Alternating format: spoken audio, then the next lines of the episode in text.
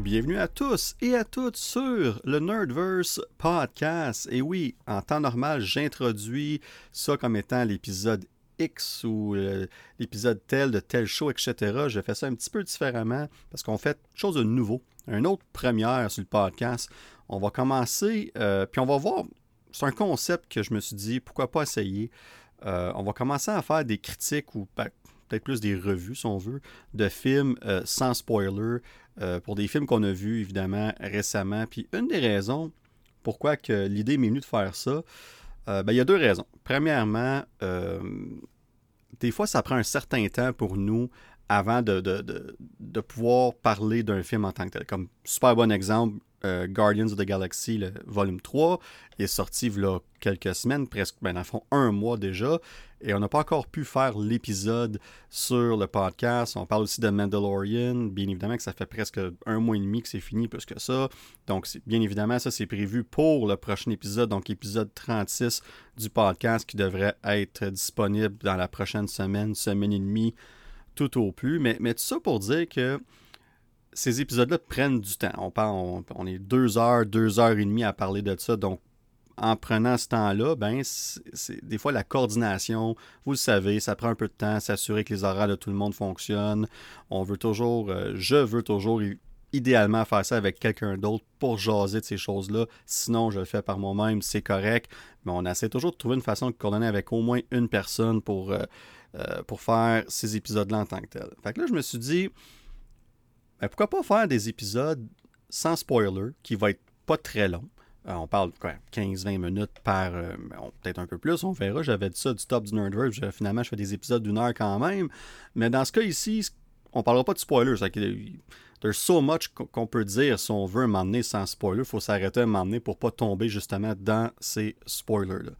Donc, on va commencer à faire ça, puis ça va permettre de... Exemple, je vais voir un film, j'arrive chez nous, peut-être même le soir même ou le lendemain, peu importe, enregistrer un épisode de 20, 30, 35 minutes, peu importe, vite fait, bien fait, puis ça fait au moins un spoiler-free, une revue, une critique sans spoiler pour vous, d'écouter ça vite fait, bien fait, dans votre auto, durant votre marche, peu importe. Fait qu'au moins, ça fait quelque chose d'écouter, puis ça donne au moins des opinions, une bonne idée pour... Le but aussi, c'est de vous donner une bonne idée. Comme si vous n'avez pas vu le film encore, si vous avez besoin d'être convaincu, quoi que ce soit, est-ce que ça va vous convaincre?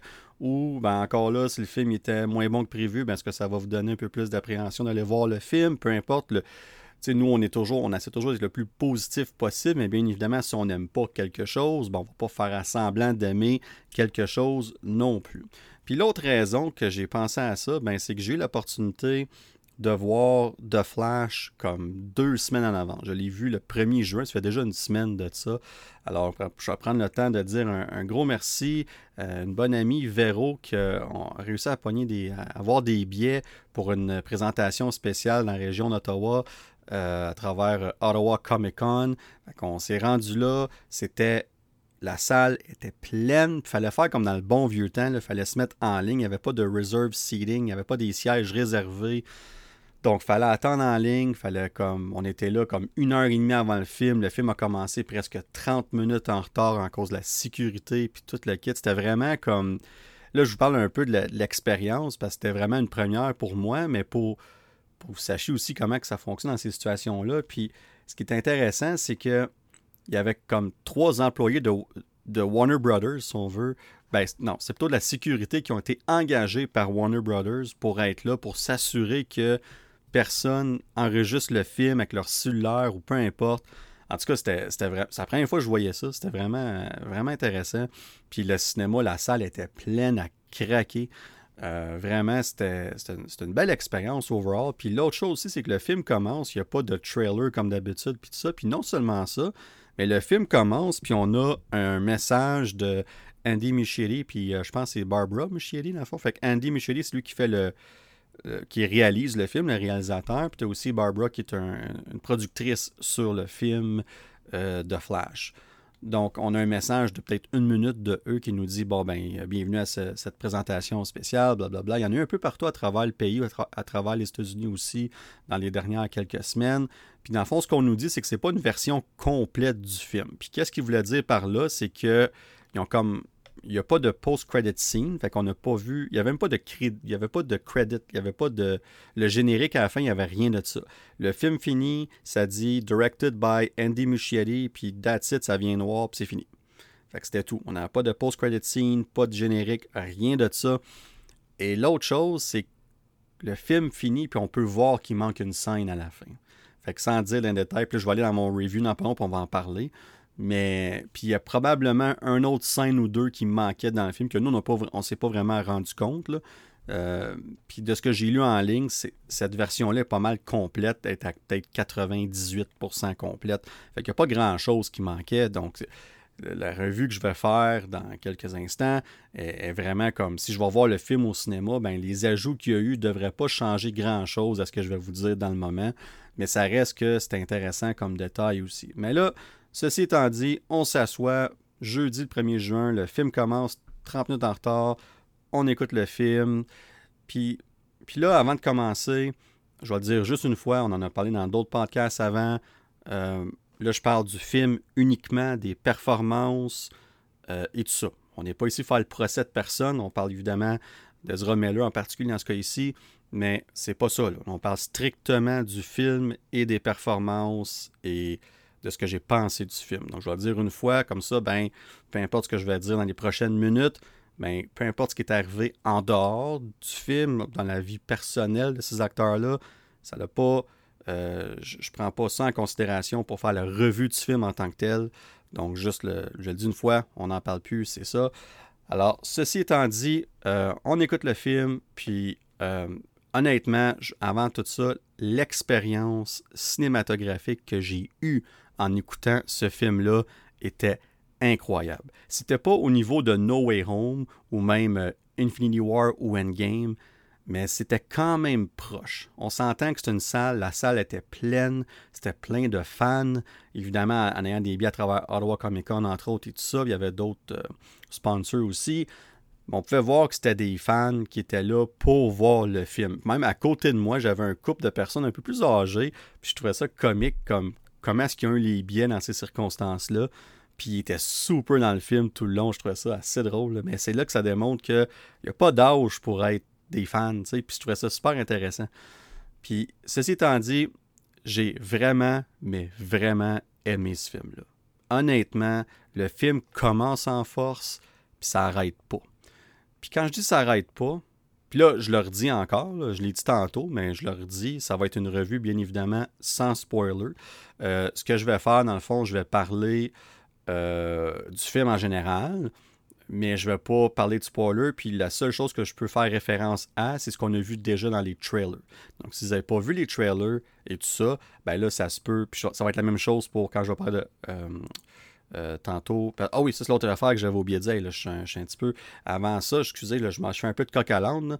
Mais pour ce premier épisode-là de Revue Critique, je vais faire un 2 pour 1. Fait que pourquoi pas? Parce que oui, j'ai vu The Flash il y a une semaine et demie, mais j'ai aussi eu la chance de voir récemment Spider-Man Across the Spider-Verse. Alors, tant qu'à faire deux épisodes séparés, je fais ça ensemble. Donc, vous allez avoir The Flash pour commencer. Et ensuite, je fais aussi ma revue critique sans spoiler de Spider-Man Across the Spider-Verse. Puis dans les deux cas, je parle du film en général, je vais mentionner les choses qu'on a vues dans les trailers, dans les bandes annonces, puis tout ça, mais on va pas, j'irai pas plus loin que ça. Fait qu'il n'y aura pas de spoiler en tant que tel, des choses qui n'ont pas été révélées encore. Ça, on va garder ça pour le podcast principal quand on va le faire pour l'épisode 36, entre autres. Donc, OK, je finis ma parenthèse, je reviens à The Flash. Honnêtement, j'ai adoré ce film-là, j'ai vraiment aimé ça. Est-ce que c'est un film parfait? Il n'y a aucun film parfait, donc la réponse, évidemment, est non. Est-ce que c'est le meilleur film de super-héros depuis The Dark Knight, ce qu'on nous a dit chez DC, puis qu'on a voulu nous faire accroire à travers James Gunn, à travers Tom Cruise, etc.? La réponse, pour moi, est aussi non. Mais, ceci étant dit, c'est un très bon film de super-héros, et même, c'est un très bon film tout court. J'ai eu beaucoup de plaisir à écouter ce film-là, du début à la fin. J'ai ri en masse. L'action, elle est très bonne. L'histoire overall, moi, ce qui m'a... J'ai fait une revue, vite faite, sans spoiler, sur Twitter. Puis ce qui m'a frappé le plus, que j'ai marqué dans ce message-là sur ma revue, ce qui m'a frappé le plus de ce film-là, pour moi, la force principale de ce film-là, c'est son script. Parce que l'histoire en tant que telle, tu sais, la base, vous le savez, tu sais, Barry Allen, figure qui peut retourner dans le passé avec ses pouvoirs, puis il peut changer les choses, tout simplement. Et là, il se dit, hey, je peux sauver ma mère et mon père, parce que sa mère meurt quand Barry Allen est jeune, et son père se fait accuser du meurtre de sa mère et s'en va en prison pour un meurtre qu'il n'a pas commis. Donc, Barry Allen perd ses deux parents cette journée-là. Puis, je pense qu'il a peut-être 10-11 ans, là, du coup, il est quand même jeune. Là, fait que tout ça pour dire que ça a un impact massif sur sa vie. Puis là, on le voit dans les previews aussi, il y a une discussion avec Bruce Wayne de Ben Affleck. Puis, tu sais, c'est intéressant parce que Batman vit aussi ça de son côté, tu sais. Lui et ses parents sont morts, tu sais, quand il était jeune aussi. Fait que c'est des parallèles qui sont très intéressants puis qu'on ressort quand même beaucoup dans le film. Et avec le Batman de Ben Affleck et aussi avec le Batman de Michael Keaton qui fait un très grand retour, si on veut, dans ce film-là. Fait qu'en gros, l'histoire, c'est ça. C'est qu'il figure qu'il peut faire ça. Il décide contre les avis, évidemment, de Bruce Wayne / celui, bien évidemment, de Ben Affleck. Il retourne dans le passé, ça va pas comme qu'il veut, et là, il y a des conséquences à ça, et là, il y a un effet domino qui se fait, qui mène à l'intrigue principale du film. Puis là, évidemment, je ne vais pas en détail, mais ce que vous voyez dans les trailers, évidemment, on voit, entre autres, le retour de Zod, on voit aussi l'introduction de Supergirl, et bien évidemment, l'introduction, le retour, si on veut, ou l'introduction dans le DCEU du Batman de Michael Keaton. Alors, comment que tout ça vient ensemble, c'est quelque chose que, bien évidemment, je vous laisse découvrir avec le film. Mais tout ça pour dire que cette histoire-là aurait pu facilement dérailler. Il y a beaucoup de choses qui se passent dans ce film-là. Il y a comme en peu de temps. Oui, le film dure quand même 2h15, 2h20, je ne me trompe pas. Mais il y a beaucoup là, dans ce temps-là. Là. Puis pour moi, ce qui a ressorti du lot le plus, c'est que tout le long, on dirait qu'on le simplifie le plus possible. Le flow, il est naturel, ça s'écoute bien. Les transitions entre les différentes scènes, puis tout ça, c'est vraiment, mais vraiment bien fait. Fait que pour moi, là, le script, le scénario du film est probablement la force principale du film. C'est ce qui tient le film ensemble. Et évidemment aussi la réalisation d'Andy Muschietti, qui pour moi, il est superbe. Je l'avais adoré avec ses deux films de It Chapter 1 et It Chapter 2. J'ai vraiment aimé ce qu'il a fait avec ça. Donc, j'avais des attentes assez élevées juste pour ça, entre autres avec ce film-là, puis pour d'autres raisons aussi. Mais honnêtement, le scénario et le travail d'Andy Muschietti, entre autres, pour moi, c'est les deux forces qui tiennent le film à l'aide du début à la fin. Mais en plus de ça, ce qui est une force du film, c'est les moments plus intimes, les moments émotifs. C'est beau l'action, puis il y en a de l'action. Puis c'est beau les scènes spectaculaires, tout ça, puis il y en a aussi. Puis il y a des surprises aussi, sans aller en détail. Fait que c'est bien le fun de voir toutes ces surprises-là. Ça crée des belles réactions. En tout cas, pour nous, ça crée des super belles réactions, des bonnes réactions dans le cinéma. Pour vrai, c'était vraiment le fun. J'ai trippé raide. Mais au-delà de ça, pour moi, ce qui m'a marqué le plus, au-delà du scénario puis la direction, comme j'ai dit, c'est les moments émotifs, les moments plus, pas dire dramatiques, mais quand on revient de tout ce spectacle-là, puis qu'on revient à la base, puis que les personnages agissent vraiment comme... qui ont des discussions, puis tout ça, mais aussi l'impact que, comme j'ai dit tantôt, l'histoire principale, Barry Allen fait ça pour sauver sa mère. Mais les scènes entre Barry Allen et sa mère, en tout cas pour moi, puis pour beaucoup d'autres gens, j'en ai aucun doute, puis juste d'après les critiques que j'ai lues, ils pensent comme moi, c'est les scènes qui frappent le plus dans le film. Les moments émotifs entre les deux, là, pour moi, j'ai eu les larmes à l'œil une couple de fois dans le film. La façon que c'était fait, particulièrement dans le troisième acte, sans aller en détail où, comment, pourquoi. Il y a un moment que j'ai fait « Ouf, ça fesse, là ».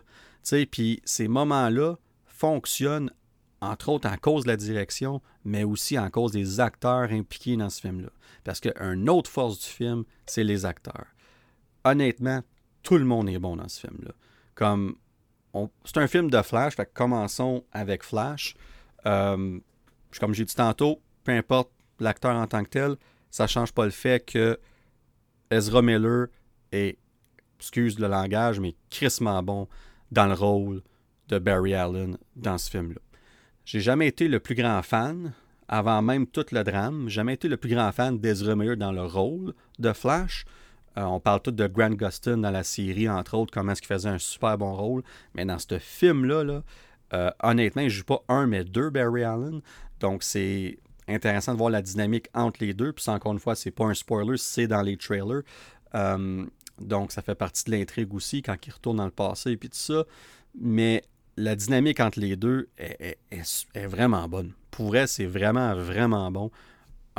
Clairement, un qui est plus jeune que l'autre, un qui a plus de vécu que l'autre, puis le clash que ça fait entre les deux.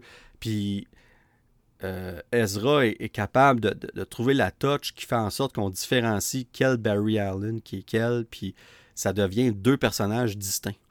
Puis sérieusement, là, comme ça, c'est l'affaire, par exemple. T'sais, si qu'est-ce qui se passe avec lui peut vous déranger pour aller voir ce film-là, puis honnêtement, je comprendrais ça à 100%, ben il est là quasiment tout le temps. Je pense qu'il est là dans comme 98% des scènes.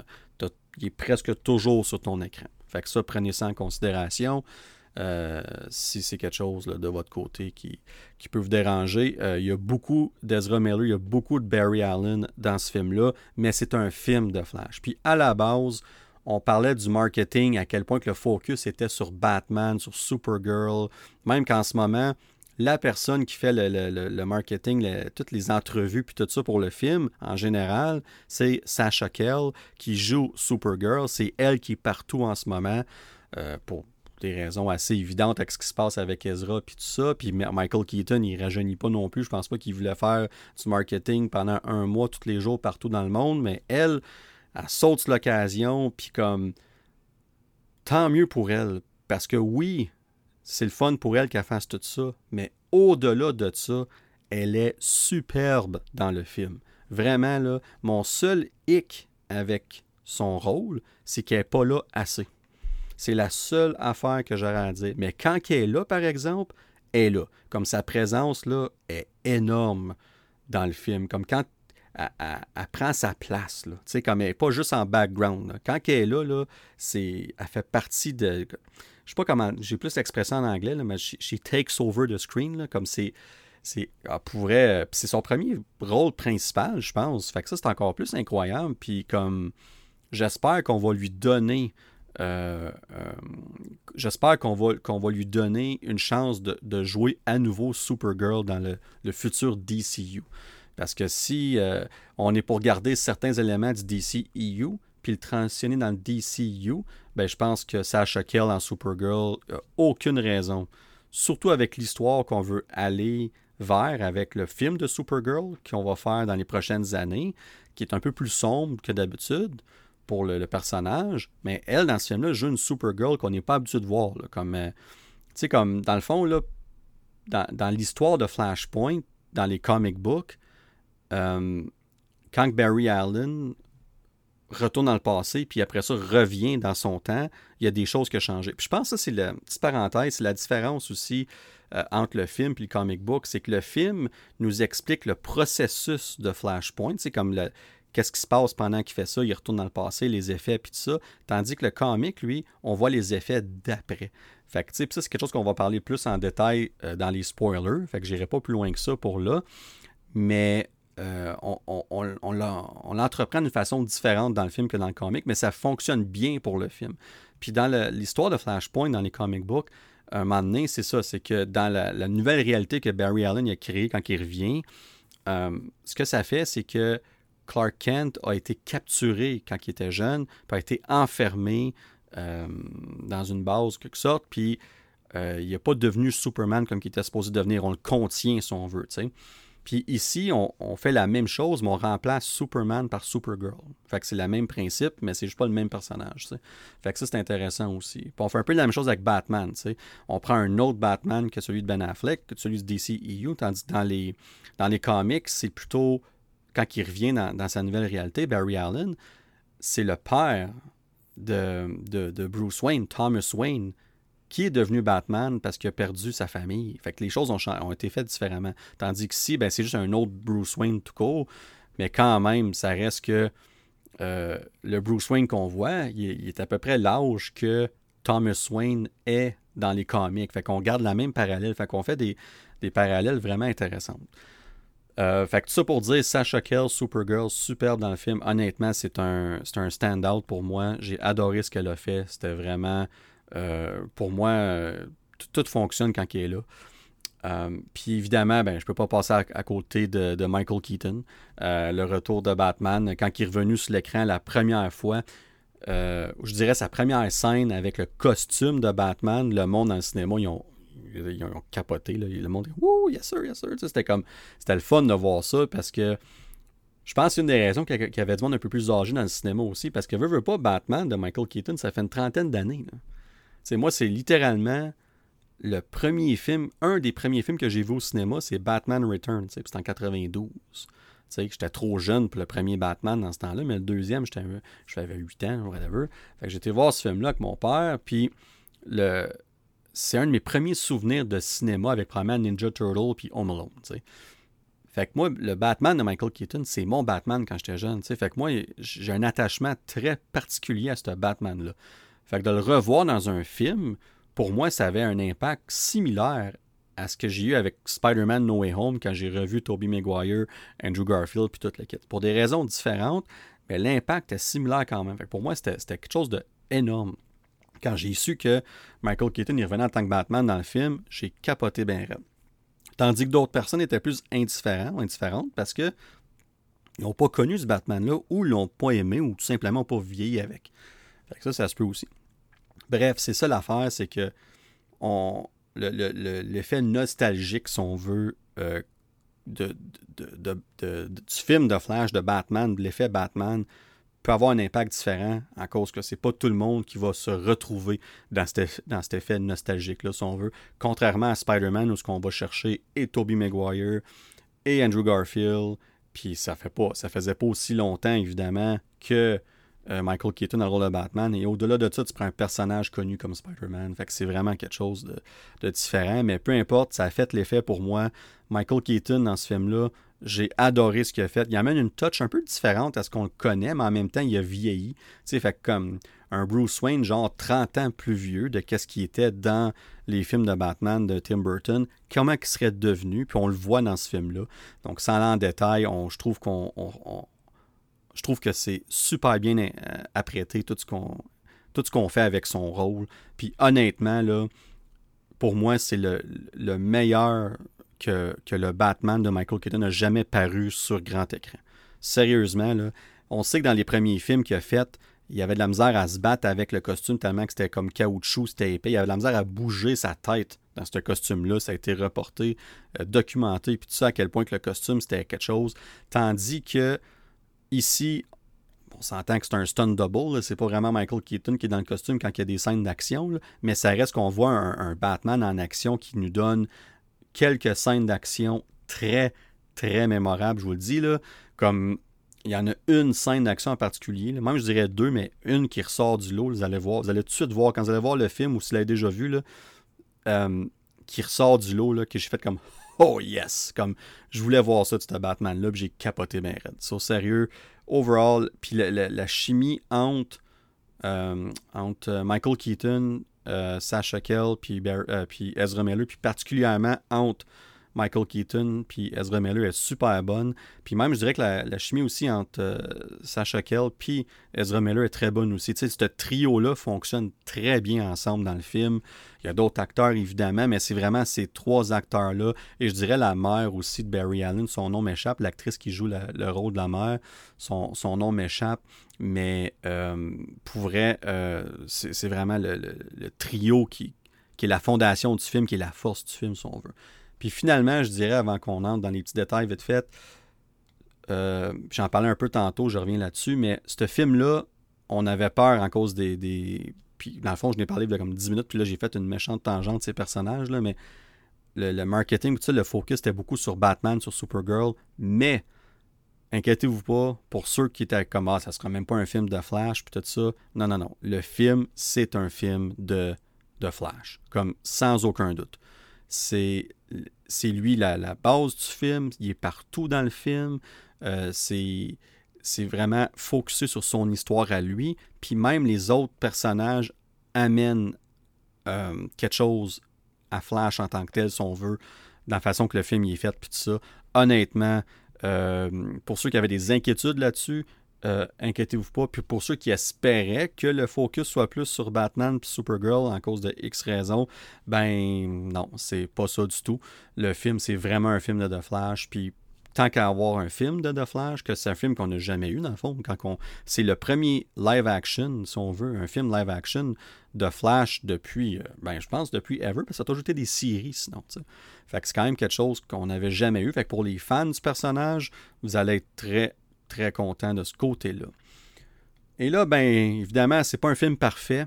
Une couple de choses, j'irai pas en détail parce que je veux pas aller dans les spoilers. Donc, il y a certains de mes points, entre guillemets, négatifs que je vais parler dans mon spoiler review quand on va parler du film sur un des prochains épisodes du podcast. L'autre chose, je te dirais, qui ressortait pour moi, c'était les effets visuels. Puis j'aime pas ça, critiquer les effets visuels comme un côté négatif du film. C'est pas quelque chose qui m'a sorti du film beaucoup, mais vous allez revoir ça souvent dans les critiques, comme quoi que ça revient qu'il y a des effets qui ont été rushés plus que d'autres. Puis c'est assez drôle à dire quand ils ont eu autant de temps pour travailler ces effets visuels. Mais encore là, ces personnes-là travaillent tellement fort sur le film, puis tout ça, ils ont tellement de job à faire sur d'autres projets. On les blâme pas. Mais ça reste que dans certains aspects du film, ça paraît que les effets auraient pu être mieux travaillés. Mais pour moi, c'est pas quelque chose que... Ça n'a pas affecté mon visionnement, ça n'a pas affecté mon expérience, mais ça a peut-être fait en sorte qu'en place d'être un excellent... Ça aurait peut-être passé de très bon à excellent. Ça aurait peut-être fait en sorte que le film il aurait eu l'air encore plus épique, plus huge, tu sais, comme plus gros, si on veut. Si les effets, dans certains cas, étaient encore plus spectaculaires, plus réussis, si on veut. J'essaie de le dire sans trop dire ce qui se passe dans le film. Vous allez voir par vous-même. Mais à part ça, c'est comme j'ai dit, ça ne m'a pas vraiment sorti du film. Là, c'est pas quelque chose qui est majeur. T'sais. Puis l'autre chose, c'est pas... comment je pourrais expliquer ça? C'est pas... Je pense qu'il joue contre ce film-là, à part tout le drame d'Ezra Miller, c'est qu'on nous a trop hypé ce film-là. On a voulu, puis ils n'ont pas eu le choix. Il y avait, avec tout ce qui se passait, il fallait qu'ils trouvent des façons de nous hyper le film. Fait qu'on nous a hypé le film, par Tom Cruise l'a vu, James Gunn capotait bien raide, il y a plein de monde qui l'ont vu, on a commencé à le sortir dans les cinémas au mois d'avril, à CinemaCon, puis tout le kit. Puis je pense que ça c'est un couteau à double tranchant. Autant que c'est bon pour la publicité, bien là, comme chaque critique que je lis, puis je l'ai même faite moi-même tantôt, commence en disant, ben est-ce que c'est le meilleur film de super-héros ever? Non. Non, évidemment. Je pense que la barre était tellement haute que tu regardes ce film-là, puis le film, le résultat final souffre un peu du fait que les attentes étaient soudainement élevées parce que Tom Cruise il a dit que le film était fantastique, parce que James Gunn il a dit que c'était un des meilleurs films de super-héros ever, le meilleur de DC depuis The Dark Knight. Toutes des choses comme ça peuvent juste nuire à un film. Tu dis ça après que le film est sorti. Tu dis pas ça avant. C'est ça, je peux la misère à comprendre. Je comprends pourquoi dans ce scénario ici, on l'a fait parce qu'on n'avait pas eu le choix. Mais tu dis toujours ces choses-là après que le film est sorti. C'est après que tu peux juger de ça, pas avant. Fait que ça fait mal au film. Parce qu'au bout de la ligne, le film, c'est un très bon divertissement. C'est un très bon film de super-héros. Mais, comme on dit en anglais, « it is what it is ». Ce film-là n'essaie pas d'être plus gros que ce qu'il devrait être. C'est juste un très bon film de Flash. C'est pas le prochain Avengers, c'est pas le prochain Justice League, on s'entend. Malgré que ça, le Zack Snyder était assez épique, là, mais c'est pas comme ça. C'est pas No Way Home. Tu sais, comme il y a du monde qui va peut-être le préférer à No Way Home, c'est correct, mais c'est pas le même niveau de. C'est pas la même chose. Tu sais. Puis au bout de la ligne, ces choses-là, je pense qu'ils ont fait mal au film jusqu'à un certain point. Et évidemment, il y a d'autres choses, là, mais ça, je dirais que c'est une des choses principales. Puis le reste de mes points négatifs, malheureusement, doivent attendre au spoiler, parce qu'il y a d'autres choses, je peux pas le nommer, puis tout ça. Mais overall, c'est un film que j'ai vraiment apprécié, j'ai vraiment aimé ça, j'ai très hâte de le réécouter déjà. Je pense que c'est un film qui va être facile à réécouter, c'est un film très divertissant. Une autre chose que j'ai oublié de dire, l'humour dans le film est excellente. Comme la plupart des jokes, ils landent, comme on dit en anglais. Comme les jokes sont presque toutes bonnes, comme toute chose. Il y en a une couple que je fais comme... Ah, ah. Mais en général, là, comme le monde, ça riait dans le cinéma. Moi, j'y ris souvent. Pour vrai, là, comme l'humour était bien placé dans les bonnes scènes. Puis tout ça, quand c'était sérieux, c'était sérieux. Tu sais, des fois, ce qu'on blâme à Marvel, puis tout ça, ou même DC. Mais dans ce cas ici, je te dirais qu'overall, l'humour est placé au bon moment dans le film. Puis ça frappe fort en cause de ça. Fait que je pense qu'on sépare bien l'humour des émotions, de l'action, puis tout ça. C'est un autre bon aspect du film. Puis, ouais, écoute, juste pour finaliser tout ça, sur The Flash, c'est un très bon film. C'est un bon blockbuster d'été. Pour ceux qui veulent le voir, c'est certain que je recommande. Moi, je ne mets pas de notes des films. Tu sais, comme je fais pas vraiment ça, des critiques ou des revues d'habitude. Fait que peut-être qu'éventuellement, je vais faire des notes. Mais pour l'instant, ce que je vais dire, c'est... Allez le voir, ça vaut la peine, ça vaut votre temps au cinéma, ça vaut votre billet d'entrée. C'est un très bon divertissement d'été. Puis le reste, ça va être à vous de juger comment vous vous sentez par rapport à certains aspects du film, évidemment. Mais aussi, il y a quelques scènes dans le film que... Je disais ça à notre cher Joe National. On te salue, Joe, du Nouveau-Brunswick. Puis, je disais comme, il y a certaines scènes, il y a quelques scènes dans le film qui sont là, que si, mettons, tu écoutes ce film-là puis tu tripes pas, ces scènes-là vont te donner des raisons d'encore moins aimer le film, si on veut. Puis je sais que je suis vague au bout, là, mais il y a une couple de scènes, puis je pense que quand vous allez les voir, vous allez vite comprendre ce que je veux dire. Puis ceux qui l'ont vu, peut-être que vous comprenez déjà ce que je veux dire. Mais il y a des moments dans le film que j'ai fait comme « OK, comme... » Ouais. Moi, ça me dérange pas parce que, un, je suis assez ouvert d'esprit overall. Puis deux, faut pas oublier que The Flash, c'est un super-héros très particulier, un peu dark, un peu awkward, mais aussi qui a des pouvoirs très particuliers. Puis le slow motion, puis tout ça, entre autres, il y a des affaires qu'on explore ses pouvoirs dans le film, puis pour moi, c'est pour le mieux, c'est wow, mais ça crée certains moments, certaines scènes que peut-être certaines personnes vont faire comme « Ah, ouais, c'est pas pour moi ». Mais encore là, si vous êtes des fans du super-héros en tant que tel, des fans de Flash, ben vous risquez d'être agréablement surpris de ces scènes-là aussi. Fait qu'overall, je vous le recommande, c'est un très bon film, puis il sort la semaine prochaine, ça sort vendredi prochain, ben dans le fond le jeudi le 15 là, pour en soirée, mais officiellement vendredi le 16 juin. Puis là, ben on va tout de suite aller à notre deuxième film, parce que là on fait un 2 pour 1 en commençant en force, ce nouveau concept-là sur le podcast. J'ai eu la chance de voir dans les jours qui ont suivi aussi Spider-Man Across the Spider-Verse, et je ne pouvais pas en parler. Et ce film-là, je risque d'en parler un petit peu moins parce qu'il est très difficile à pas parler de spoilers. Là. Je vais aller vraiment en détail bref, là, sans aller dans les spoilers, bien évidemment. Mais ce qui est le fun à parler de ce film-là, c'est les spoilers, c'est les surprises. T'sais. Puis, puis vite fait, parlant de surprise, je reviens vite fait 2 secondes à Flash. Je n'ai parlé vite fait tantôt, mais les surprises dans le film de Flash, que ce soit les caméos ou d'autres surprises, il y en a quelques-unes. Puis, j'ai hâte de voir vos réactions. Il y en a que c'est « wow », puis il y en a d'autres que je vais vous laisser réagir, mais overall, il y a des belles surprises qui vous attendent pour The Flash, puis je suis...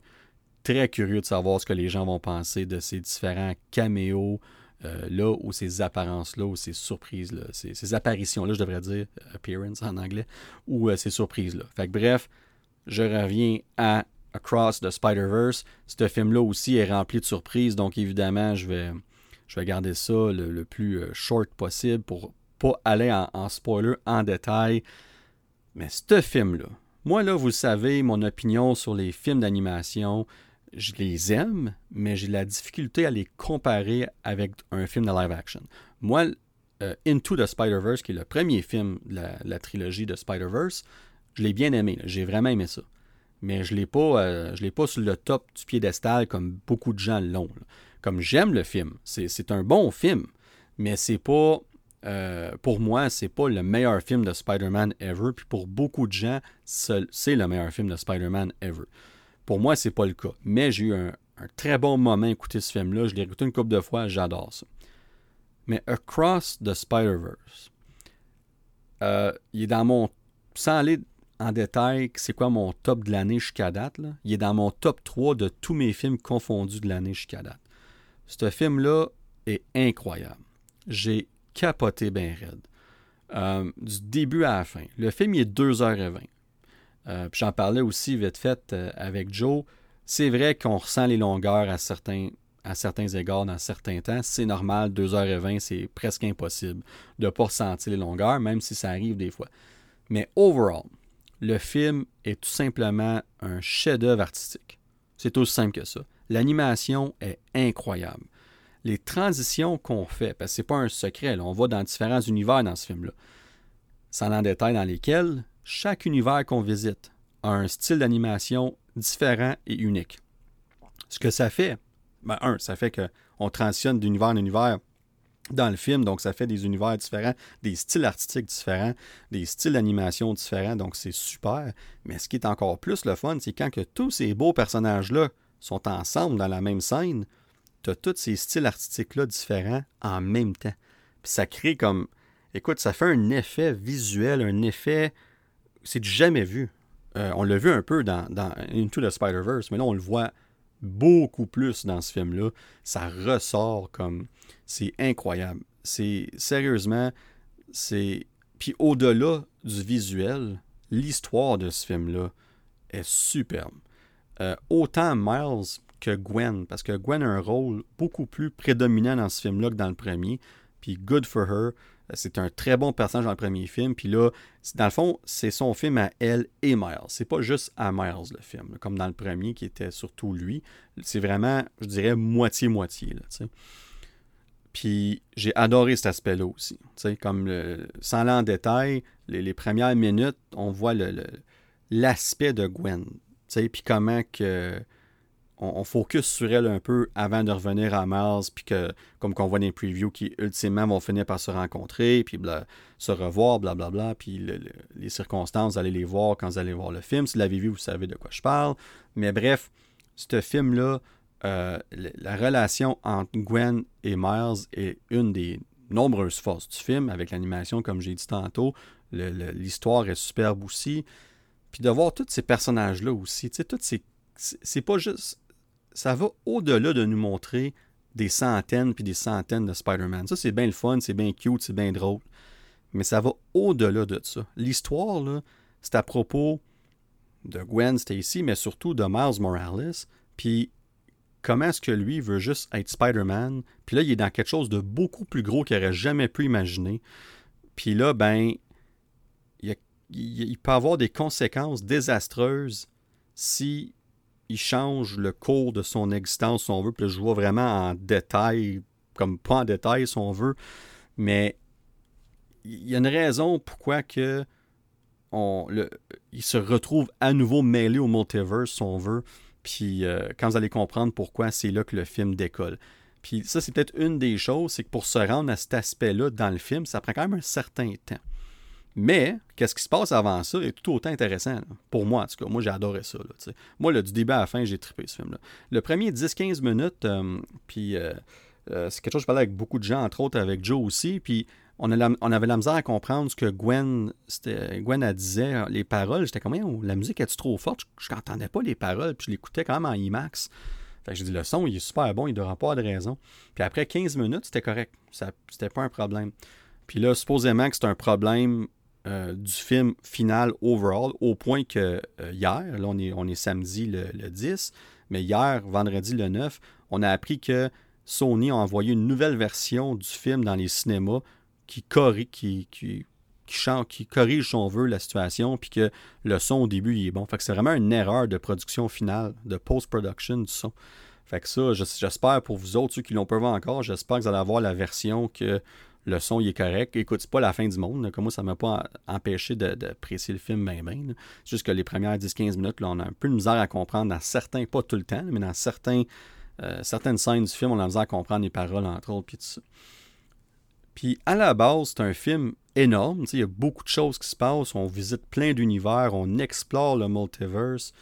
Mais au-delà de ça, ça reste une histoire relativement simple et intime de Miles et de Gwen, que les deux passent à travers des cheminements très différents pour être une version de Spider-Man et Spider-Gwen, mais c'est Spider-Woman dans le fond, parce que l'appelle Spider-Gwen, tu sais que c'est Gwen, tu sais, fait que on l'appelle Spider-Woman dans son univers, si on veut, puis avec raison, puis de voir d'où ce qu'ils viennent, pourquoi ils sont Spider-Man, puis on le voit aussi avec quelques autres versions, quelques autres variants, si on veut, on voit ça aussi durant le film, puis j'adore ça, c'est super intéressant. J'adore voir comment est-ce que chaque Spider-Man devient ce Spider-Man-là, puis c'est le centre de l'intrigue. Sans aller en détail, là, c'est le centre de l'intrigue qui mène à qu'est-ce qui va arriver ensuite. On voit aussi le retour, il était juste dans le post-credit scene du premier, mais le retour de Spider-Man 2099, 2099, joué par Oscar Isaac, donc Miguel O'Hara, je pense. Ouais, c'est ça. Il est super dans ce film-là. Intéressant de le voir comme, entre guillemets, méchant, mais il est pas méchant. C'est juste qu'il... Clairement, il n'a pas les mêmes ambitions, les mêmes buts, si on veut, que Miles, puis tout ça. Mais vous allez comprendre en écoutant le film pourquoi. Il a ses raisons d'agir comme qu'il agit. Mais encore là, c'est intéressant. T'sais. Il est-tu un vilain? Il l'est-tu pas? Puis... Ce fameux concept-là de « est où la ligne » entre être un bon et un vilain, je pense qu'on la navigue assez bien dans ce film-là. Sans pour autant, 100% y répondre non plus. Je pense qu'on garde plutôt cette réponse-là pour la suite du film qui est « Beyond the Spider-Verse » qui est en ce moment prévu pour sortir en mars 2024. On verra s'il n'y aura pas de délai ou quoi que ce soit. Mais pour l'instant, le prochain film est prévu pour mars 2024. Fait que bref, puis le film, ben, étant donné, vous le saviez, ce film-là, au début, c'était un Part 1, puis après ça, Part 2. Mais là, on a changé les titres Across the Spider-Verse et Beyond the Spider-Verse, mais ça reste un Part 1. Fait que quand vous arrivez à la fin, sans aller dans les détails, oui, ça finit comme un Part 1. J'irai pas plus loin que ça. Mais, encore là, moi, je trouve que la fin est belle, elle est bonne. Ça fait du sens dans le concept du film. Fait que moi, quand je suis sorti du film, j'étais pas comme « Ah, shit, c'est fini, je veux voir... » Oui, je veux voir, mais comme « Ah, c'est weird. » Non, moi, j'étais comme « Oh, là, j'étais hypé, là. » J'étais comme « Ok, ce film-là, il est fini, j'ai hâte au prochain, là. » Tu sais, comme « Let's go, donne-moi les tout de suite, là, tu sais. » Fait que pour moi, ça l'a fonctionné. Mais je peux comprendre pourquoi, pour certaines personnes, cette fin-là pourrait pas te déranger, mais ça pourrait être un point, jusqu'à un certain point, négatif. Mais pour moi, ça l'est vraiment pas. Fait que bref... Comme je dis, il n'y a pas grand-chose de plus que je peux dire sur ce film-là sans aller trop dans les spoilers. Sinon, je vais trop dans les détails. Mais c'est un... Comme j'ai dit tantôt, c'est un chef-d'œuvre visuel, c'est un chef-d'œuvre artistique. Ce film-là mérite d'être vu au cinéma sur le plus gros écran possible, avec le meilleur son possible. Vous allez avoir toute une expérience cinématographique. Et pour moi, sur toute la ligne, le film est supérieur au premier. En tout cas, pour moi, il n'y a aucun doute là-dessus. Je ne l'ai même pas vu deux fois, puis je peux déjà le dire. Il n'y a aucun doute là-dessus. Ce film-là feel comme un gros film de... Oui, c'est animation, mais ça feel comme un blockbuster. Ça feel comme quelque chose de gros. Puis l'autre chose qui est intéressant, c'est que Sony ont confirmé, ben, les dirigeants de Sony, ceux qui ont travaillé sur le film, c'est Christopher... encore leur nom? Lord Miller, Christopher Lord... En tout cas... Peu importe, mais ceux qui ont travaillé sur le film ont confirmé qu'ils ont contacté Marvel Studios pour les lois, les règles, si on veut, du multiverse pour s'assurer qu'il y a une coordination jusqu'à un certain point entre les deux studios. Comme ça, ben, à un moment donné, il y a un inévitable crossover avec le multiverse puis tout ça, ben ça fait du sens. t'sais. Puis j'aime ça entendre des choses comme ça. T'sais, c'est ça que tu veux. Tu veux que ça fasse du sens. Puis en regardant le film, autant qu'on va ailleurs dans le multiverse, autant qu'on découvre d'autres choses, je me dis que, ouais, ça pourrait marcher avec ce qu'on a vu dans l'MCU jusqu'à date, même si dans l'MCU, on commence à peine à l'explorer, si on veut. Mais je pourrais très certainement voir les concepts du multiverse de Across the Spider-Verse fonctionner dans l'MCU. Puis encore là, ce film-là, vous avez quelques belles surprises qui vous attendent. C'est vraiment intéressant, c'est vraiment le fun. J'ai hâte de parler en spoiler de ce film-là. C'est un film fantastique. Venant de ma part à moi, c'est comme... Pas que j'avais pas d'attente, là. J'en avais des attentes, là. Mais comme ce film-là, mes attentes y ont été surpassées. Aucun doute là-dessus.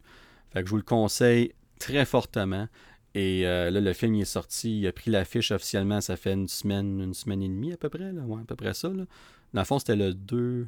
Je pense que c'était le 2 juin. Oui, c'est ça, exactement. Le 2 juin, 1er 2 juin. Donc, c'est une semaine et demie à peu près. Donc, allez voir ce film-là le plus vite possible parce qu'il y a quand même beaucoup de spoilers. Donc, j'espère pour vous que les surprises vont vous être réservées pour votre visionnement au cinéma. Sinon, c'est pas grave. Même s'il y a des choses que vous savez, moi, il y a des choses que je savais déjà avant d'aller voir le film. J'ai quand même eu beaucoup de plaisir à voir ces choses-là dans le film. Parce que tu connais pas le concept. Tu sais pas comment tu vas les voir. Puis... quand que ça va arriver non plus. Fait que tu as toujours un minimum d'effet de surprise, même s'il y a certaines choses qu'on sait.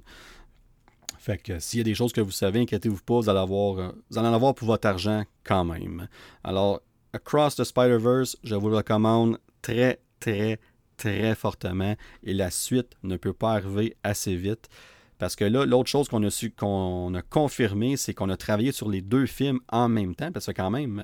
5 ans, que le premier film est sorti en 2018, là, ça fait presque 5 ans. Puis on a commencé à travailler sur 2 et 3, tout de suite après, pas longtemps après. Donc ça fait longtemps qu'on travaille sur ces deux films-là. Puis on a confirmé que la majorité du film est déjà finie.